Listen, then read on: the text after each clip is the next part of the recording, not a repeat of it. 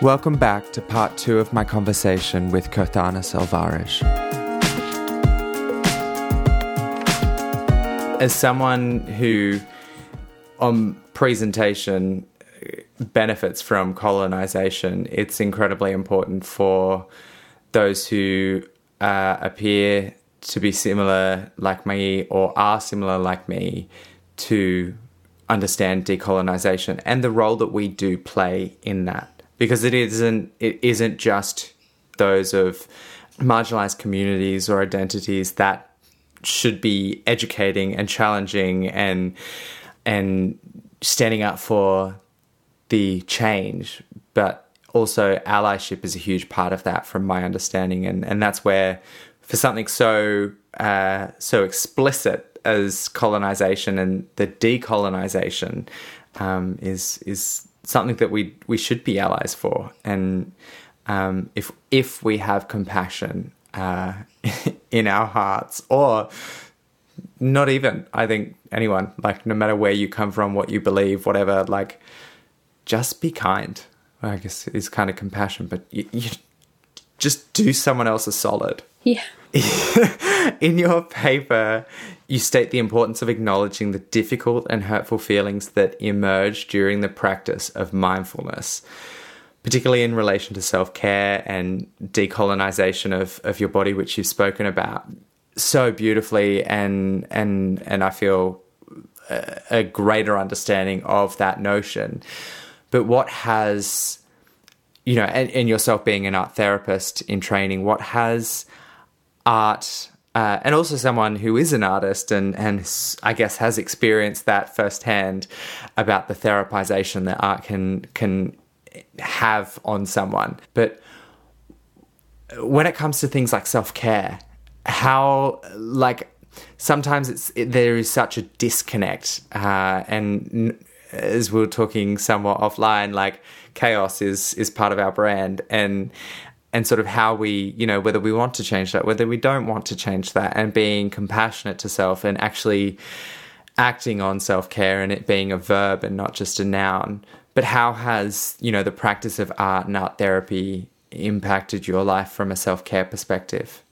It's quite profoundly impacted my life, because I think when I first, because now that I've graduated and I'm actually practicing as an art therapist, I think there's a different experience I have with it, noticing how it impacts people I work with. But as a trainee, I was really I was nervous about it, because it's a soft entry into talking about more powerful psychological challenges, right? And it's still largely a trauma processing therapy.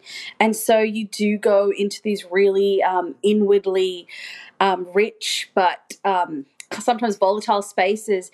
And I was nervous because I was like, it felt like an emergent power for me to be able to use art in that way, where I could really uncover trauma within my body, and I'm being, like, you know, quite honest in this sense of, like, quite frank about this experience for me. I felt, is there risks in this? Using art in this way, because there are benefits, but are there risks in this? Because it surprises people. How art can really, you know, uncover things that perhaps have been hidden in the recesses, that are so entrenched that they've hidden in the recesses, and then suddenly, because of some emotional distance from making art, you're able to kind of externalize and see these experiences in front of you without fully articulating them yet.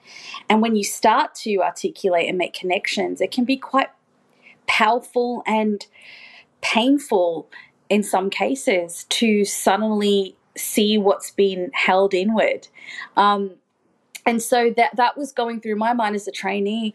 And I think now as a practicing artist, what I take away is that my process is not necessarily going to be public, and that's okay. My process is private, and, you know, and my public display of art doesn't always align with what my process of reflection and art response is going to look like. Sometimes it's a real you know, I don't think I can swear in here, but it's real messy. Oh, yes, you can. And do it. Whatever. It's a shit show. It's a shit show. It's a real shit show. And it's kind of it doesn't look like anything substantial, you know, if you were to look at it aesthetically. It's like, what the fuck is that? But really what it is, again, it's like honestly reflecting on something that I'm feeling, giving it space, validating it through that response, and then moving on to create another space in the body where you can hold something else. And so that's how I've taken, you know, how I understand art therapy with me into my practice. It's creating that space where I don't have to just sit in an area of pain, that I can work through that. I can make art through that, but that can be private for me. I don't have to create a private and civic kind of transport system, you know. I can just allow it to be held in a space outside of viewership. Yeah, it doesn't have to be a commodity. And I think... as people on this podcast, as listeners probably have picked up, that Adele is one of my favourite artists. And the fact that she, you know, takes 5 years at a time to actually write a new album, to me is just even more favours. Like, she leaves you salivating, you know, for any glimpse of who she is. She definitely defies celebrity or celebrity status. But one of the things with her latest album that she talked about in her conversation with Apple Music was that she's made albums before, or she's made albums before or made songs before where they're not released, and she will never release them because they have been her process of understanding and learning and loving herself through a situation. And to me, that was something that was somewhat new, I think, because, and also incredibly curious as to what the songs are. But the fact that she's, you know, you can go, you know, the full Monty, go the whole way through the process, create an artwork and everything, and it can just sit in a studio or sit in your home, and it's not for anyone else but you, because it's mostly about that process, or that process is the artwork. And the artwork is just, you know, a box ticked, or the wrapper that the Hungry Jack's meal came in, or the McDonald's meal came in. Like, it is just the vessel, rather, is a far more eloquent way of saying. But oh, no, I love that. I think that's really interesting.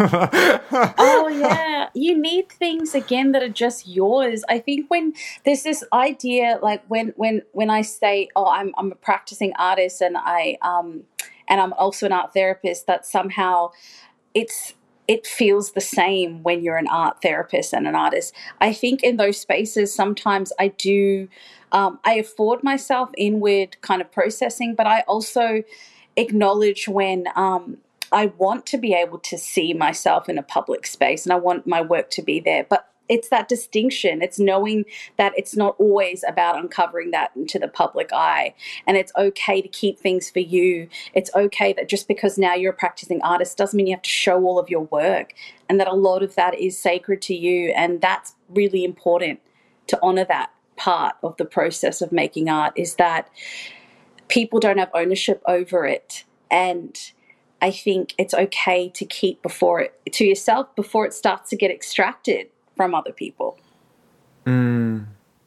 Yeah, that's huge. And I think that is really interrelated with everything that is core to what your paper is about, what the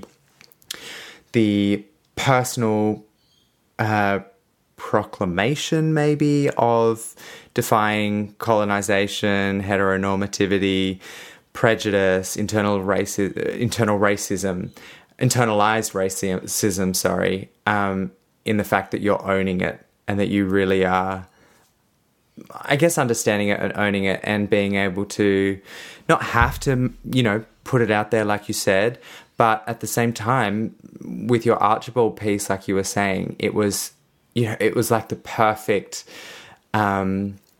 concoction of it being all about power and reclaiming bodily space and discovering self and celebrating your heritage and your queerness and the fact that you are a woman, and having it put up against, you know, and placed within something that is so, in a sense, beautifully archaic, purely from an architectural sort of viewpoint, but in something that is so formal and sort of old worldly, and that you're, even by having that piece in there, you're challenging that casual acceptance that we are all so blind to. And I think that, you know, that's amazing and so useful for us to understand and to actually be able to take in when we look at works of art, or we look at things that the way that they subject society and our notions and challenge us. I mean, there's the old sort of saying that art asks questions and design solves them, and not those specific questions, because I don't think design can solve, although, yeah.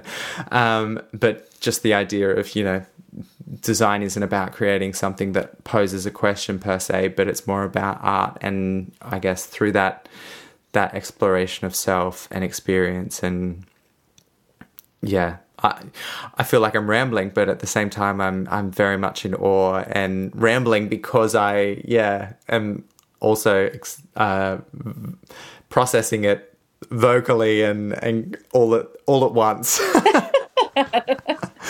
Yes. No. Yeah. It's funny, like what you said about it being at the backdrop of an institution that has certain history, and I think it feels intimidating when you walk into the space sometimes. But I think again, it's being okay with that. Feeling in the body and going, well, you still deserve to be in this space. And yeah, I think again, it's like saying it's okay to be a bit vulnerable in that space, but I deserve to be there. And believing that actually is the hardest bit. Yeah. Yes. It's one thing saying it, but believing it is a whole other kettle of fish, and quite often it's the pot calling the kettle black. Yeah. So yeah. Right there with you. Yeah. One of the things that you talked about was your response to racial trauma being burnout, and using terms like power hoarding and usefulness and maintenance. And I think burnout is something that, you know, we are familiar with, and I've definitely experienced emotional or physical or mental burnout. But at the same time, I feel like you put a new layer to it and a new experience to it, which I found incredibly noteworthy. And I wanted you to just dive into that for us and tell us a little bit about, like, these terms, power hoarding, usefulness and maintenance, and how they have been intrinsically tied to your burnout response to racial trauma? Yeah, that's a big question. I did write about that. And, no, I'm laughing, but actually, I am loaded. It's loaded. Yeah, I remember, you know, when I first started noting that kind of that experience I've had, for that it's been an enduring experience. You know, that there is this obvious signifier of, okay, a really racist experience happened and I'm traumatized by it. It's like this ongoing and persistent kind of trauma where there's microaggressions, where you're reminded that you're not supposed to be in a place, where suddenly people say things to me like, oh, it's amazing how articulate you are, and I wasn't expecting that, and just like things. What? Were, yeah. Well, that's how so terrible. Common. Like even it's. Even when I was studying and, you know, at uni, that would come up a lot. Like, And the funny thing is, it's like, well, I'm using these words so I can be part of this fucking discourse that has excluded me. And I've had to learn this language, not because I feel like I want to have this elitist kind of abstracted knowledge system, but because I felt like if I didn't have this, I couldn't participate. And how do you say that to people? Because that's part of racial trauma is like it's nuanced, right? And it's not always this sort of violence in terms of a physical violence that you're holding on to. It's those injustices of those microaggressions. It's the enduring quality of it.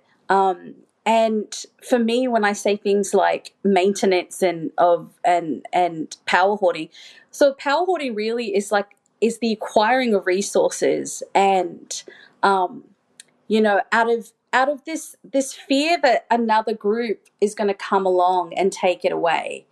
And so you acquire, you make it less and less accessible, and all of a sudden, you're hoarding all this power that is that you're never going to cede. And so, when I think about maintaining those systems, like maintaining those pervasive systems, I think about how I participate in that maintenance, how I find myself sometimes power hoarding when I feel like, oh, I'm the only brown person in this space, so I need to know everything. I need to make sure that, I'm the go-to person in this space. And this is, it's hard because you feel like if you don't, then you're going to lose whatever little slot of power is there for you. And that's why I have a real issue with, diversity discourse, because it doesn't talk about those experiences of people of color in those spaces. It centers the white experience. It's talking about diversity in relation to whiteness. It's not talking about diversity in relation to people of color in that space and how they feel when they're having a conversation like that and white people are talking in the absence of understanding that lived experience. And then what happens within people, the relationship between people of color, is that there either is an alliance or there is a type of, do I need to fight for space within this dynamic? And so it is very hard to then know, whether or not what you're doing is really creating space for people of color or if it's just creating space for you. And that's something that I think about a lot. And that's why that work was really personal. Sorry, it was really personal because it was speaking to what are ways in which it shows up in me, why does it show up that way? And that's why I want to do more research. Yeah, 100% it's complex. I can't remember when she said it, and I've referenced it before. I think it's one of my favourite quotes. It's by Shirley Chisholm, and she says, if they don't give you a seat at the table, bring a folding chair. And I think that is such a brilliant quote in its intention and what it's explicitly saying. But I feel like we need to go that step further, and we need to rebuild the table. We need to actually, but I think the first step is bringing a folding chair, and it sort of builds upon the fact that, if you are given a seat at the table, you move out or you move over to allow another, and then, you pay it forward in that sort of sense. But I think it's so foreign. It's such a foreign concept. For you, do you feel like it's a foreign concept for you, like talking about the seat of at the table? No, I think it's a foreign concept to us generally, and I definitely have been a part of that previously. And when I learnt about it, again, it's unlearning and being completely cognizant at every point to be like, there isn't this group here, there isn't this diversity here, there isn't this person, I can't speak to any of those, and yet I've got a seat here, and if I look around, there is nothing but a sea of white. And there was a great moment on The Hollywood Reporter with Ellen Pompeo, famously known as Meredith Grey. And she was so articulate in what she said. She said that, I think it was during Black Lives Matter and the whole sort of parade and changing, and that happened, what was that, like 2 years ago? And she so beautifully said that we, as white people, we created the problem, so it is our problem. We shouldn't be offhanding it. BIPOC individuals are not there, or people of different backgrounds, LGBTQIA+, religious backgrounds, whatever it may be, or those individuals may identify as. We created the problem as you know, the cis het white individuals and particularly males, and it's a problem that we need to be fixing because we still have those seats at the table. And she said that if she walks onto a set and she doesn't see the world that she sees when she's outside of her job, then she won't do anything. She will wait until they change it up, until they bring in more diversity, until they reflect the world that we move and live and love in. And I thought that was... It was a moment where it was like, yeah, that's...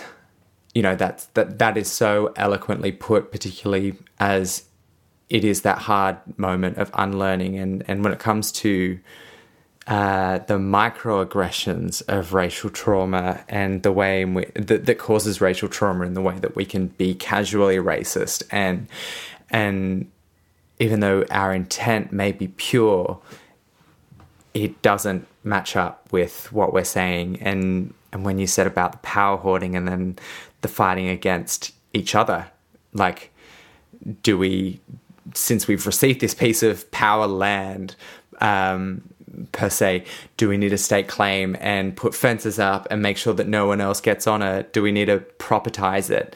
And I think that I haven't experienced it, but from my mum and her experience as a woman navigating the world professionally and personally, she said that it very much is within this whole sort of feminism movement of like, yes, we need to be equal, we need to have more women at the table, we need to be at the same level as men, but then occasionally there are those occurrences where those women get to that point and they're so fearful of losing that power or that position in power that they leave other women on the wayside. And it's, I can't comment on it as a man, but it is a problem that we have created as men, and particularly white men, and the colonialization that we've created and my ancestors have created for those who are just the same ancestral bandwidth as those who created it and enforced it the first time. And we're still doing it however many hundreds of years down the track, and seeing difference to ourselves as challenging or uncomfortable. And what do? We sweep it under the carpet, we get rid of it. And to understand burnout in that sense, and to actually add that extra layer of like, or colour burnout better in the fact that there is that power hoarding, that usefulness, that maintenance, and that the interrelations that it causes, not just against those oppressing, but also those oppressed, for lack of a better, less victimizing term. Yeah, it's like how it's applied laterally as well. It's not just about how we negotiate that power, that hierarchy of power, right? It's how it's applied laterally within community. And, you know, for me, that's what I'm unlearning, is that urgency of someone's giving me a little bit of power. I need to hold on to it. And I think more so about what is it that I'm trying to say, what is it that I'm advocating for. And so that's why, you know, I'm really conscious of all of that. And that burnout for me is really the emotional labor that's involved in towing that, not towing that line, but finding that balance between wanting to feel like I can take up space and you know, wanting to claim power and not not minimize that power in my body and feel proud of that power, but also the balance between that and wanting to make sure community has access. And so I think a lot, like, I don't want a fold-out chair. I want a freaking, like, Makers and Son, like, sofa, please. Yes. At the table. You know, yeah. I want something, you know, it's not just a quality. Something permanent. Yeah, something permanent. It's not just like, it's not about quality. Equity is about understanding that, you know, there is different experiences, you know, even though we have navigating a certain experiences, there's different bodily experiences because of those histories and because of certain obstacles, because of enduring trauma, and it makes it harder to stake claim or ask for something. And so those who do have a platform or those who do have power, I see it as you know it's important to ask yourself that question, like, do I want to be complicit, or do I want to create space? Because ultimately, what is the shared experience? You know, the shared experience, hopefully, that, again, that collective consciousness is an equitable world, a world where you can be yourself, and not only some people, some privileged people get to be who they are, but all people get to be who they are and get to define what that is for them on their terms. So I think, you know, I hope that kind of speaks to a little bit about what, you know, you asked in terms of power and in terms of how I see it being applied, you know, with power hoarding laterally in community, and how I hope that I can, you know, find a way to name that when it happens, to and you know, to call myself out on that when it happens, and to know that that's hard to do. It's hard to say, actually, even in this space. You know, I'm speaking to a white person and I'm saying, hey, I sometimes feel like I might power hoard, and it's a funny kind of conversation we're having. But I think it's because I want to be honest about how that shows up for me, and that's part of the research that I'm doing. And so that's, you know, I'm hoping to, you know, I just got accepted at Sydney Uni this year for my master's, and I'm really excited. And that's amazing. The kind of work I want to do. Amazing. Yeah. I'm really fortunate to be able to further explore this and to allow myself to broaden the scope, I think, as well, of what I'm looking at. I am so excited for you. I think that, you know, this area, and very simply the area of seeking more diversity, is something that is uncomfortable. It is hard. It is, we keep going back. It is unlearning something core about our own privilege, whatever that may be, in whatever circumstance that may be. And there was this incredibly humbling experience I had about mid last year, where I went to this national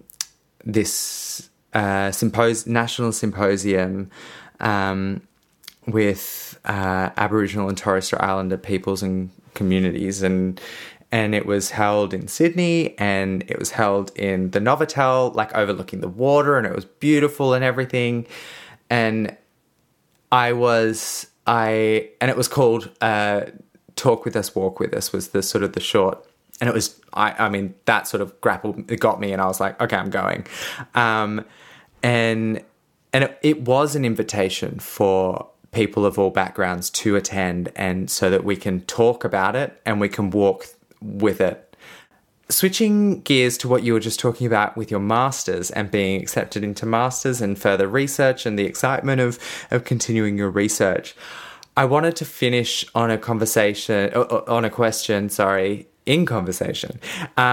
about what literature, and you were saying before, the concept that peer-reviewed literature is a signifier that this is certified, this is fact, this is what it needs to be. And I've definitely come up to the challenge of that within sort of barracking for lived experience and being able to stand on the shoulders of greats over the course of the years and the decades who have been fighting longer and harder and in some respects more than I have. But being able to start creating that academic paper trail in that space. And so I completely empathize with how hard that is. But I wanted to ask, in, you know, your work so far, how have you found it from sort of, you know, it being somewhat, like you were saying before, a microaggression of, or a reminder or a rehashing of traumas? And what have you discovered in the research in, you know, better understanding, but also the gaps that are yet to be filled? And I, personally, I'm hoping you're one of the ones that are going to fill it. But yeah, another loaded question, but hopefully a great one. Yeah. Well, that's, you know, doing that paper, it, you know, there's a certain place you go to when you are having to articulate very personal, very private responses to painful subject matter. And there's also, for me though, I think it was a way for me to feel like I didn't, again, have to minimize something. I could actually release it from my body, so something else was holding it for me. In some ways, that's what it felt like, because during those 2 years of studying, I felt a lot of this burden of holding myself back from actually fully articulating what I was experiencing and feeling, because I had to get through a damn course that I loved, but also that was problematic in a lot of ways. And so I had to find a way in which I could navigate that, but also be able to show up with getting, you know, the marks I want to further my education. And so, yeah, it takes a lot of energy and labor, and that was part of a burnout that happened for me. And so I think that's what happened through that paper. That's how it impacted me when I was rehashing things and when I was, again, reconnecting to things that felt very difficult. But I think in terms of the gaps in research, you know, it's what drives me is that I know that I couldn't possibly know everything. And what excites me is that I get to connect with people who have lived experience, because my supervisory panel are people of colour and people whose work and research revolve around decolonisation and critical pedagogies. And that's something I'm really interested in, but that's something that makes me feel safe, knowing, again, it's different when I work on this research, that potentially I can feel safer when I do this, because that's huge. This kind of work, I think people may assume that you're fine with it because you're writing about it, but actually it's a constant negotiation and renegotiation, you know, within a system that feels like it only wants one version of you. And that's palatable version, right? And so I feel, you know, with this new research that I'm undergoing, that I understand that, but I also understand that those who are going to be holding space for me to research have lived experience, and it could really help support me in creating work that's affirming. Again, another beautiful answer to such a arguably difficult question, but also a jam-packed question, rather. And so I think that, you know, as you were speaking then, I was thinking about a friend of mine and I also colleague in the lived experience mental health space, who is a poet and a writer and incredibly articulate and connected and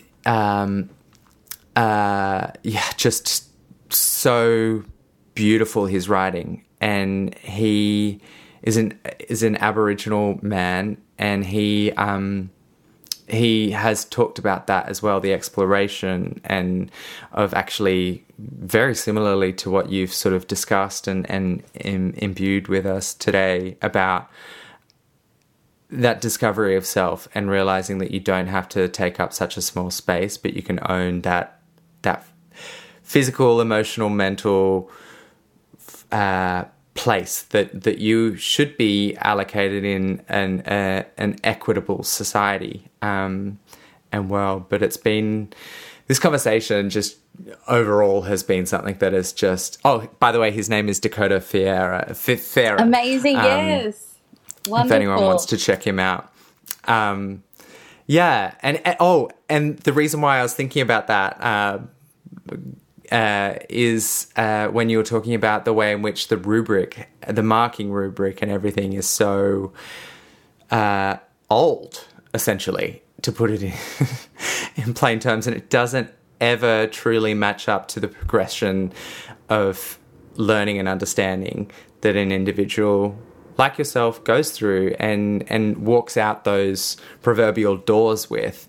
And he is working at the University of Wollongong now with a new course that marks you on your personal growth with a subject, which is completely subjective to the individual and where they started and where they walk out. And to me, that really is radicalizing our own institutions that we see as pillars to society in education and intellect. So huge shout out to him and the work that he's doing and working with, but also to yourself and actually being able to identify that, but also being able to seek ways around that, or ways that you can see that, or ways that you see equally that this is something, this is a hurdle that we need to jump collectively. But for the time being, my collective is those with lived experience in the same area as yourself, and not those sitting at the top of the hierarchy. And that's right. Yeah. This has just been such a wonderful conversation. Oh, thank you. Thank you. So I just, again, I want to thank you for making space for conversations like this, because there's this apprehension, I think, to even have this conversation. We talked about it in the beginning, where there's this sort of explicit or implicit sort of negative connotations to like being in a discourse like this, because, oh, you're going to fuck it up, or you're going to get cancelled, or whatever it is. But I think what's important is that we can be honest, and that we can non-defensively listen to each other, and and kind of just sit and hold what each other is saying. I think that's a huge part of conversations like this, and noticing what comes up in the body. If you need to take a deep breath, if you need to kind of take a moment, like, that's okay. But I think it's just great that I was able to chat with you today, and thank you again for holding space for this. It was absolutely my pleasure, and is my pleasure. And I feel so much more on fire for helping others understand this. And that's what this whole podcast is about, is aiding us in this progressive society to understand better those experiences, particularly their ramifications on our mental health and well-being, but those experiences that do impact them and have positive or negative elements to them. And yeah, again, just hats off, and continue your wonderful work, and continue painting. And one day when I'm lucrative enough, I will be purchasing an artwork of yours. So, oh, it's really just know that there's some money coming your way from me indefinitely, sometime down the road. Oh, I love that. Thanks, Sam. Thank you so much for taking the time today. If you like this episode and want to listen to more, hit that subscribe button and give us a rating. You can also leave a comment if you feel so inclined. You can follow us, The Informed, on Instagram, @TheInformed, obviously, but it's spelled THEINFORMD, informed without the E.